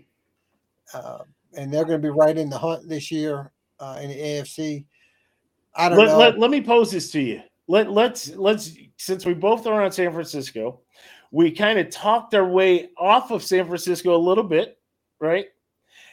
This is a home game for Pittsburgh, right? There's some other factors that I could say.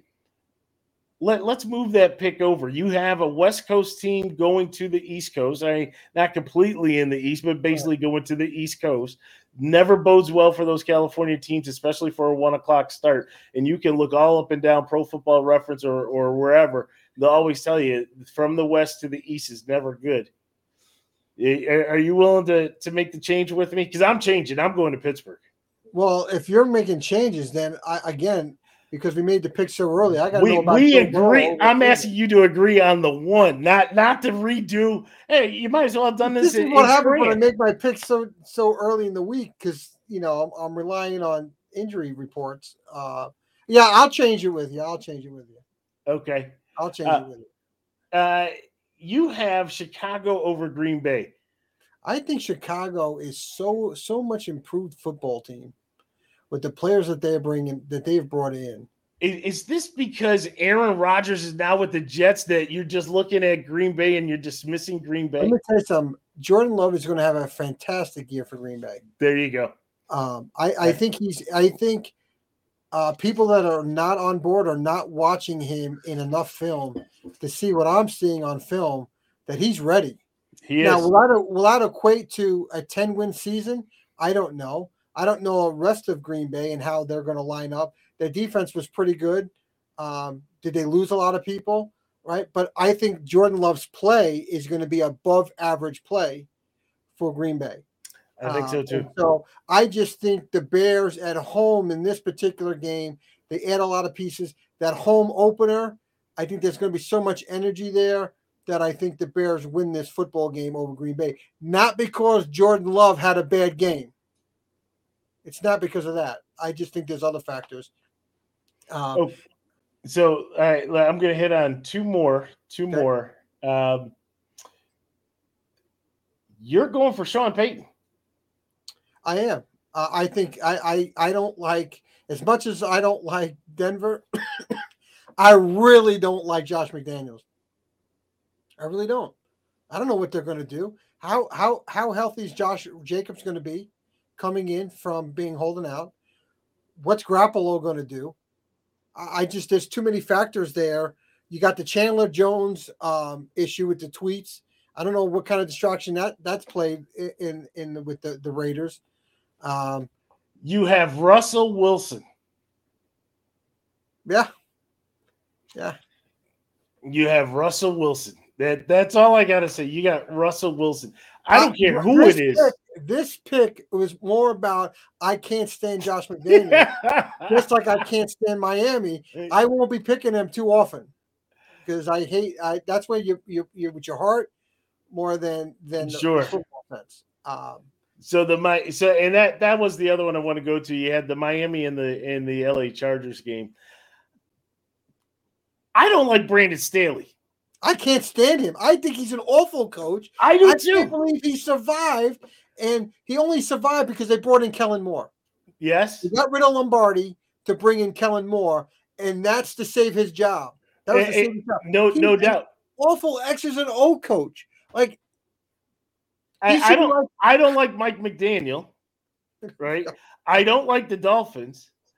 I don't like Brandon Staley, but Brandon Staley, I don't like because Brandon Staley screwed my Bills. Brandon Staley screwed my Bills because when they played Kansas City, and instead of kicking the extra point, boy wonder of analytics and genius decides to go for two and misses it early in the game. And then scores another touchdown and decides to go for two yeah, and points and misses it. And it ends up coming down to the last plays of the game, which it shouldn't have, because if you kick the extra points, then you have the lead, and then that helps my Bills. But no, you decided that you wanted to do whatever and screw my Bills. So I'm done with you. So the way you don't like Josh McDaniels, Brandon Staley. Yeah, but you're you're taking a team in your division. I I don't worry about them. I don't worry about them at all. Ah. at all. I'd like to see Tua. He he said that he's learned how to fall, so we'll see. Matt, Matt Milano has that game circled. he's also called the NFL in advance to say, when I take this guy down again, please blow the whistle, buzz the official, do something to save this man's life because I'm coming. Do you know what the over under is in Vegas on how many concussions Tua will, will have this year? No, did they? Uh, did I they don't. I was it? curious. Is it? I would say two. It, it should be one. It should be one, and then that's it, and you call it. I I don't see how he's playing now, but that that's for another show. That that's for another show. So, so Stevie D, a, a great show. It Yeah. really Oh, was. Um, you know, we we got into everything we wanted to get into, maybe a little longer than we needed to. I mean, I, I look at the time and I'm like, oh my god, you know, we really pushed this one, but there was a lot of content, right? Especially Deion, you, you took up half our show, Deion. I, think we're gonna have to blame Deion. Um, but you know, I, I'm excited. Uh, I'm excited to get the show going, right? Um, it starts Thursday, right? So we we have that one. Then we have a full slate on Sunday, and then of course we have the we have the showdown. Um, We've been Yeah. waiting a long time to have a matchup like this. A long time to have a matchup like this. I think you you have right. You know we, we've had we, we've had big matchups. I know over- you like to face us when we're down. I get it. Yeah, get it. You I- don't want to face us when Yeah, we we've had big matches. We, we played in the AFC Championship game. We played in divisional playoffs. We've had No, You just midseason. don't want to face a good Jets football We, team. we've had midseason games against the who the Bengals and the all right, all right. Chiefs show is and- over. All right, I'm walking out. So, you know, finally you, you catch up and you're excited just to be there. I that when I happening? tell you, I am so excited. Um, it's nice to be able to talk about the Jets and not be on the bottom tier. Uh, it's been a long. You're not time. at the kitty table. You, you're Yeah, actually sitting. Yeah, I you're think that's the best way to put it. You're not at the kitty table, and and um, and I know there's a lot of hate towards the Jets because when you get a lot of attention, you get a lot of the hate. You trade for Aaron Rodgers, who's not the most well liked uh, player, you're going to get heat. But when I look it up and down the Jets roster, they have players on this roster, whether you like it or not. And can our coaching staff coach him up and, and do the right things and, and put us in positions to win? Because the players are there. The GM did his job right? The GM has done his job. He rebuilt this roster in two years because people forget he was hired during training camp in 2021. He did. I, I I will give Joe Douglas credit because I gave him I gave him a hard time. Uh, even on this show, I gave him a hard time um, because it, you know, he had in his mind how he was going to do it, um, and just the people he brought in on those one year deals, they were stopgaps. They they they were fillers, right, to get the guys to come to come in. Now, he also got lucky. He got lucky because his luck of Zach being Yes, a as as bad as Zach was allowed you to get Garrett Wilson, mm-hmm. allowed you to get Sauce Gardner, allowed you to get Jermaine Johnson, allowed you to get Breece Hall. This is all in one draft. Now I understand that those were through trades and everything, couple through trades, but think Jamal about it. Trade. We Yeah, sure. the Seahawks. But but think about it. If you were the eight and eight ish, eight and nine now, Right, right, right, right. right If yeah. you were there, it's a different. It's a different looking team. Remember, different he didn't hire Adam Gase, right? He inherited Adam Gase. He did. right? He inherited a Mike Maccagnan roster that you walked in, you're like, what, what, what are we, what are we doing here? with So do you not give credit to Mike Maccagnan then? No, Because- because, we had to turn over his whole roster. Yeah, but his ineptness allowed you to draft so high. He he No, had no, people no, no, in positions. Well, okay. Well, I mean, He Again, had I- people in positions that you were just like, why is he here? I have to get rid of him. now Joe Douglas, you know, his first draft, Mekhi Becton, you know, can he turn it around? But he was an injury injury guy. Um, It's still eh, nine times out of ten times out of ten, you're taking Becton. You are. Yeah. yeah, and if he didn't get hurt, he would have been a stud. But he got hurt two years in a row and, and, and just been on a downward Yeah. spiral. But anyway, that's another show talking about Jets rosters. So Stevie D, uh, again, this is this has been good. It's been fun. Uh, time for us to wrap this one up. Again, we thank everybody who's participated or you know checks us out on any of our social media platforms. Uh, somebody needs to stop getting us suspended or kicked off. I, I'm not going to point to anybody. You know, I don't know how I do that over there, over there, that guy. Uh, but yeah, check us out on any one of our social media platforms. We're on X, Facebook, Instagram, I think. Um, and then, of course, you can Instagram, yes. OW Sports 12 on Instagram. Thank you very much. We'll see how long. he tried to ban us already on that. I'm like, he just got a new down. They, they send an email. I apologize. You, you you were not spamming. I got four posts at the time. What do you mean I'm spamming? And then and then you can go to our website, owsports.net. If you go to owsports.net, if you look over on the left side, you're going to see Mafia Den, you're going to see Jets Hangar. The main page is going to have a lot of live content uh, of updates that are happening throughout the league. That's kind of our NFL news section. But if you go to the Mafia Den or the Jets Hangar, those are specific pages for the Bills, for the Jets. It has content that's already in there. Uh, I know Stevie D is writing an article on there as well. So we'll see what happens. Uh, but aside from that, um, again, Stevie D, it's been fun. Yes. Um, and you know, we thank everybody who has helped to participate with the show, and we thank everybody there. So for my co-host Stevie D, I'm Vince. We'll talk to you soon.